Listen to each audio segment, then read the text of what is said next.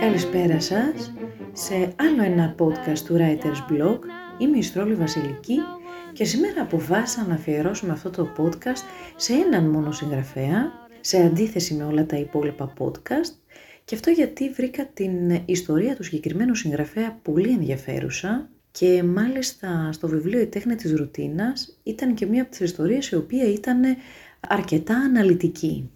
Θα ασχοληθούμε λοιπόν με την ζωή του πασίγνωστου Μαρσέλ Προύστ, ο οποίος άφησε πίσω του ένα τεράστιο έργο, και θα προσπαθήσουμε να ακολουθήσουμε τα χνάρια μιας ημέρας του.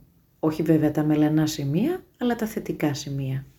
Ο Προύστ είχε αφιερώσει όλη του τη ζωή στη γραφή.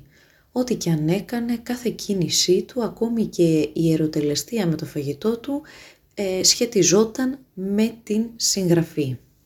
Ερευνούσε, μελετούσε και αφιερωνόταν αποκλειστικά και μόνο στο χαρτί και στην πένα του.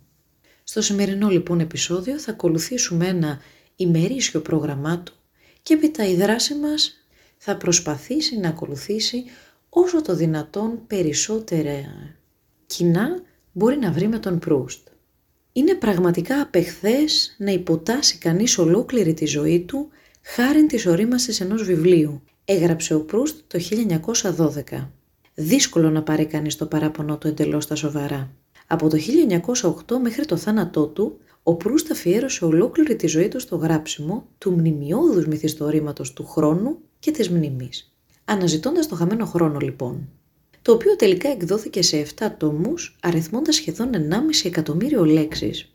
Για να δώσει όλη του την προσοχή στη δουλειά, ο Προύστ πήρε μια συνειδητή απόφαση το χίλια εννιακόσια δέκα.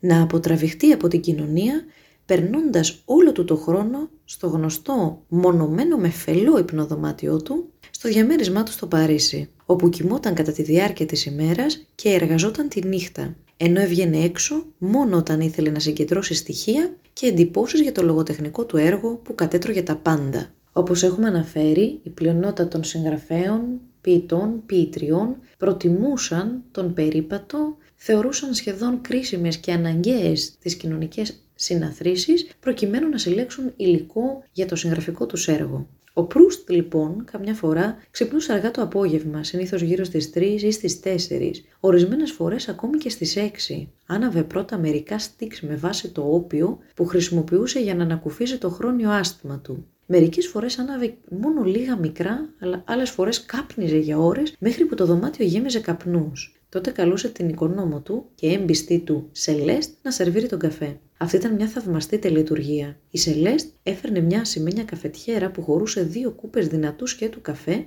μια σκεπασμένη πορσελάνη κανάτα που περιείχε πολύ ζεστό γάλα και ένα κρουασάν, πάντα από τον ίδιο φούρνο. Χωρίς να του πει λέξη, τοποθετούσε όλα αυτά σαν ένα κομοδίνο και άφηνε τον Προύστ να φτιάξει μόνος του τον καφέ. Έπειτα η Σελέστ περίμενε στην κουζίνα μήπως την καλέσει δεύτερη φορά ο Προύστ, πράγμα που σήμαινε πως ήταν έτοιμος να δεχτεί άλλο ένα κρουασάν. Αυτό μερικές φορές ήταν το μόνο που έτρωγε ο Προύστ όλη την ημέρα. Δεν έχω ξανακούσει κανένα να ζει με δύο ποτήρια γάλα και με καφέ και δύο κρουασάν την ημέρα. Βέβαια, ο Προύστ μερικές φορές έβγαινε τα βράδια και δειπνούσε σε ένα εστιατόριο, πράγμα που σημαίνει ότι ακόμη και από την εμπιστή του τη Σελέστ κρατούσε μυστικά. Με τον πρώτο του καφέ που του σέρβιρε η Σελέστ, έφερνε και την αλληλογραφία του πάνω σε ένα αναζημένιο δίσκο. Καθώς βουτούσε το κρουασάν του στον καφέ, ο Προύστ άνοιγε την αλληλογραφία του και μερικές φορές διάβαζε μεγαλόφωνα στη Σελέστ επιλεγμένα αποσπάσματα. Μετά έριχνε μια προσεκτική ματιά στις εφημερίδες της ημέρας, δείχνοντας έντονο ενδιαφέρον όχι μόνο για τη λογοτεχνία και τις τέχνες, αλλά και για την πολιτική και τα οικονομικά εξίσου.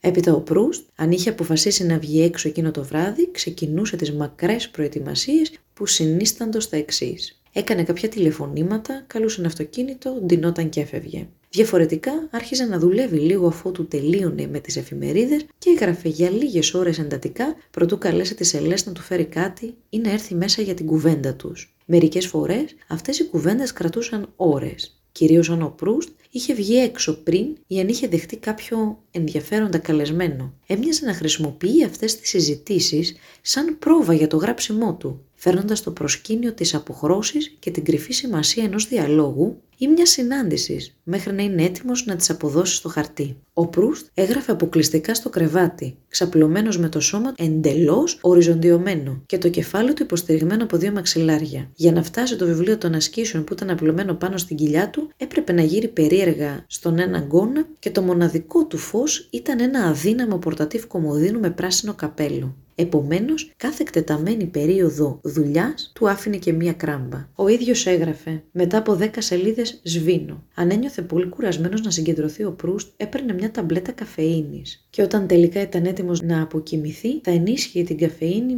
με ένα βαρβιτουρικό ηρεμιστικό. Βάζε το πόδι σου στο φρένο και στον γκάζε ταυτόχρονα, τον είχε προειδοποιήσει ένας φίλος. Τον Προύστ δεν τον ένοιαζε. Αν χρειαζόταν κάτι, αυτό ίσως ήταν η δουλειά να είναι οδυνηρή. Πίστευε πως το να υποφέρεις έχει αξία και ότι είναι η ρίζα της υψηλής τέχνης. Όπως έγραψε στον τελευταίο τόμο του «Αναζητώντας το χαμένο χρόνο», τα έργα ενός συγγραφέα θυμίζουν το νερό στα αρτεσιανά κανάλια που ανεβαίνει σε ύψος ανάλογο με το βάθος στο οποίο ο πόνος έχει διαπεράσει την καρδιά του. Είναι από αυτές τις ιστορίες που θέλει κάποιος να γνωρίζει ή που τέλος πάντων βρίσκει ενδιαφέρουσες τις πληροφορίες για το πώς περνούσε ένας τόσο σπουδαίος συγγραφέας την ημέρα του. Και βλέπουμε ότι ακόμη και η γραφή που τόσο αγάπησε και άφησε ένα τόσο μεγάλο έργο μέσα από αυτή, έρχεται σε αντίθεση με τις ε, καθημερινές δυσκολίες και με τις πιέσεις στις οποίες είχε υποβάλει τον εαυτό του, εν μέρει βάρβαρες, προκειμένου να είναι παραγωγικό. Αν θέλουμε λοιπόν να κρατήσουμε κάτι, γιατί το ότι ο Προύστ ακολουθούσε ένα τέτοιο πρόγραμμα, δεν σημαίνει ότι πρέπει να το ακολουθήσουμε κι εμείς και είναι σωστό. Θα κρατήσουμε μονάχα τα πολύ σημαντικά. Και με αυτά θα περάσουμε στη σημερινή δράση. Στη σημερινή λοιπόν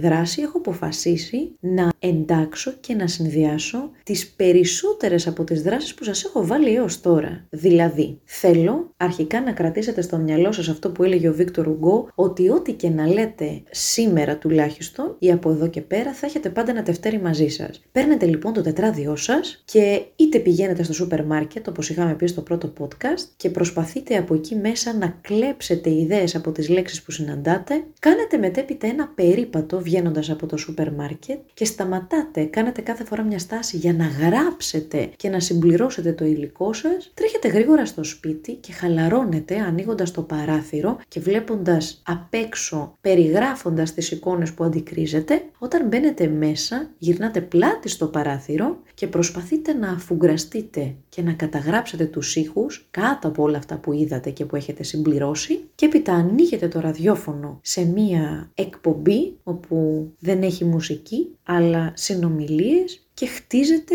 τους ήρωες μέσα σε όλο αυτό το υλικό που έχετε συλλέξει. Αν όλο το υλικό είναι μπερδεμένο, δεν βγάζει νόημα και τελικά δεν σας δίνει και κίνητρο για να γράψετε, σκεφτείτε μόνο αυτό, ότι σίγουρα αυτή τη στιγμή έχετε πάνω από μία παράγραφο γεμάτη λέξεις, είτε ακανόνιστες, είτε ασύνδετες τελείως, αλλά τουλάχιστον έχετε λέξεις για να προσπαθήσετε την επόμενη φορά να μην ξεκινήσετε από το μηδέν. Μην ξεχνάτε ότι σήμερα καταγράφετε ό,τι ακούτε, ό,τι βλέπετε, ό,τι οσμίζεστε, ό,τι αφουγκράζεστε. Στο τέλος, ίσως κάτι να βγει. Αυτό ήταν και για σήμερα. Εύχομαι να απολαύσατε και αυτό το podcast. Όπως πάντα, αναμένω τις γραφές σας στο βάσο στρόλι παπάκι τζι μέιλ τελεία κομ. Καλές γραφές, να είστε καλά και θα τα πούμε στο επόμενο podcast.